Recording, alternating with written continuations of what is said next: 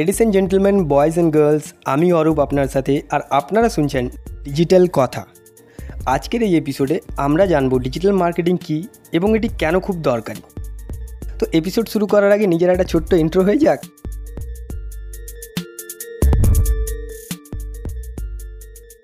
আমার নাম অরূপ মাহান্তা। ডিজিটাল মার্কেটিংয়ের দুনিয়াতে অরূপ ডিজিটাল নামেও পরিচিত। তো একদিকে আমি যেমন নাইন টু ফাইভ জব করা একজন ওয়ার্কিং পার্সন অন্যদিকে আমি hard core social media marketing practitioner ও একজন প্যাশনেট ডিজিটাল মার্কেটার অনেক হলো ইন্ট্রো সিন্ট্রো এবারে আসা যাক এপিসোডে এসে আজকের যে বিষয় সেটা নিয়ে আলোচনা করা যাক। সো আজকের এই এপিসোডে আমরা জানব ডিজিটাল মার্কেটিং কী এবং কেন এটা খুব দরকারি, ঠিক আছে? তো প্রথম ডিজিটাল মার্কেটিং কী এটা জেনে নেওয়া যাক। ডিজিটাল মার্কেটিং এই দুটি শব্দের মধ্যেই ডিজিটাল মার্কেটিংয়ের মানে কিন্তু লুকিয়ে রয়েছে। যেমন আমরা ডিজিটাল এবং মার্কেটিং এই দুটো শব্দ রয়েছে এটার মধ্যে। তো ডিজিটাল মানে কি? ডিজিটাল মানে কোনো digital device like Android phone smartphone Apple device iPad plenty of other things আর মার্কেটিংয়ের মানে কি? প্রচার করা। আমরা মার্কেটে যখন কোনো কিছু নতুন বিজনেসকে শুরু করি বা নতুন কোনো প্রোডাক্টকে নিয়ে আসি বা কোনো সার্ভিস থাকে আমাদের, আমরা যখন ওটাকে প্রচার করি, তো ওটাকে আমরা মার্কেটিং বলি। তো এখন এই দুটো জিনিসকে যদি আমরা সম্মিলিত করে দিই ডিজিটাল ডিভাইসের মাধ্যমে যখন আমরা আমাদের কোনো প্রোডাক্ট কোনো সার্ভিস বা কোনো বিজনেসকে যখন আমরা প্রমোট করি বা আমরা যখন প্রচার করি, আমরা তখন ওটাকেই ডিজিটাল মার্কেটিং বলতে পারি। এবারে জানব ডিজিটাল মার্কেটিং কেন খুব দরকারি বা কেন উপযোগী? তো একটা ছোট্ট উদাহরণ দিতে চাই আমি এখানে। তখন আমি ক্লাস সিক্সে কিংবা সেভেনে পড়ি।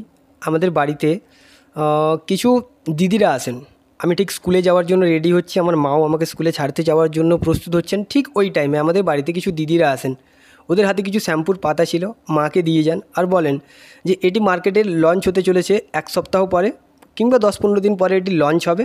তো তার আগে মানুষদের কাছ থেকে এটা রিভিউ নিতে চান যে প্রোডাক্টটি কেমন।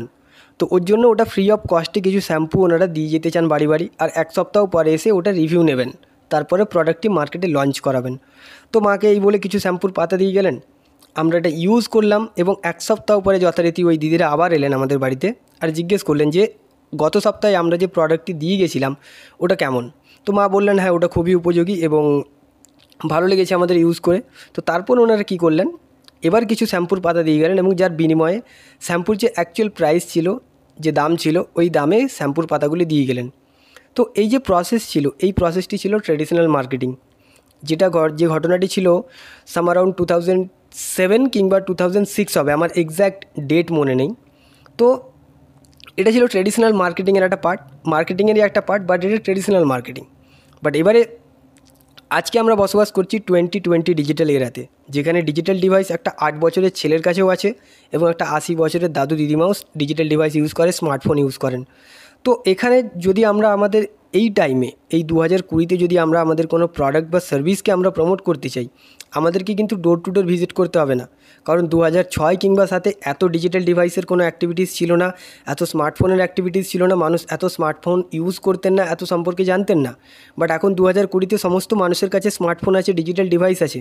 তো আমরা একটা জায়গাতে বসে, একটা ঘরে বসেই আমরা কিন্তু আমাদের প্রোডাক্টকে আমাদের সিটিতে হোক, আমাদের দেশে হোক বা ওয়ার্ল্ড ওয়াইড হোক আমরা ডিজিটাল ডিভাইসের মাধ্যমে আমরা আমাদের প্রোডাক্টকে মার্কেটিং করতে পারব বা প্রচার করতে পারব। তো এটাই হচ্ছে উপযোগিতা ডিজিটাল মার্কেটিংয়ের সেকেন্ড থিং আরেকটা জিনিস ডিজিটাল মার্কেটিংয়ে যে কস্টিং লাগে ডিজিটাল মার্কেটিংয়ের কস্টিং ট্রেডিশনাল মার্কেটিংয়ের তুলনায় অনেক কম। যেমন ধরুন, আগে ট্রেডিশনাল মার্কেটিং করতে গেলে আমাদেরকে কী কী করতে হয়?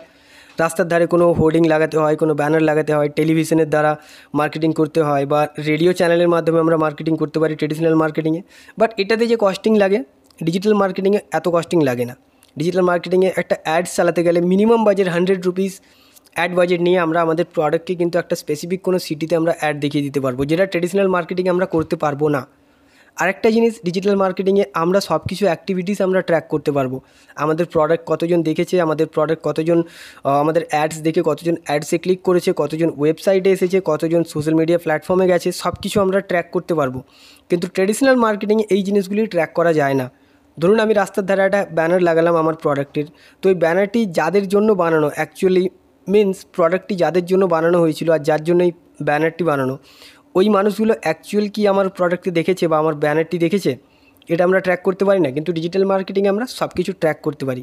তো এটাই হচ্ছে উপযোগিতা ডিজিটাল মার্কেটিংয়ের তো এখানেই শেষ করা যাক আজকের এই এপিসোড আর এপিসোড শেষ করার আগে একটা ছোট্ট রিকোয়েস্ট আছে সবাইকে করে নিতে চাই। যদি আপনারা ইনস্টাগ্রাম ইউজ করে থাকেন, তো এই এপিসোডের একটা স্ক্রিনশট নিয়ে আপনি আপনার ইনস্টাগ্রাম স্টোরিতে আমাকে ট্যাগ করতে পারেন। আমি রিশেয়ার করব।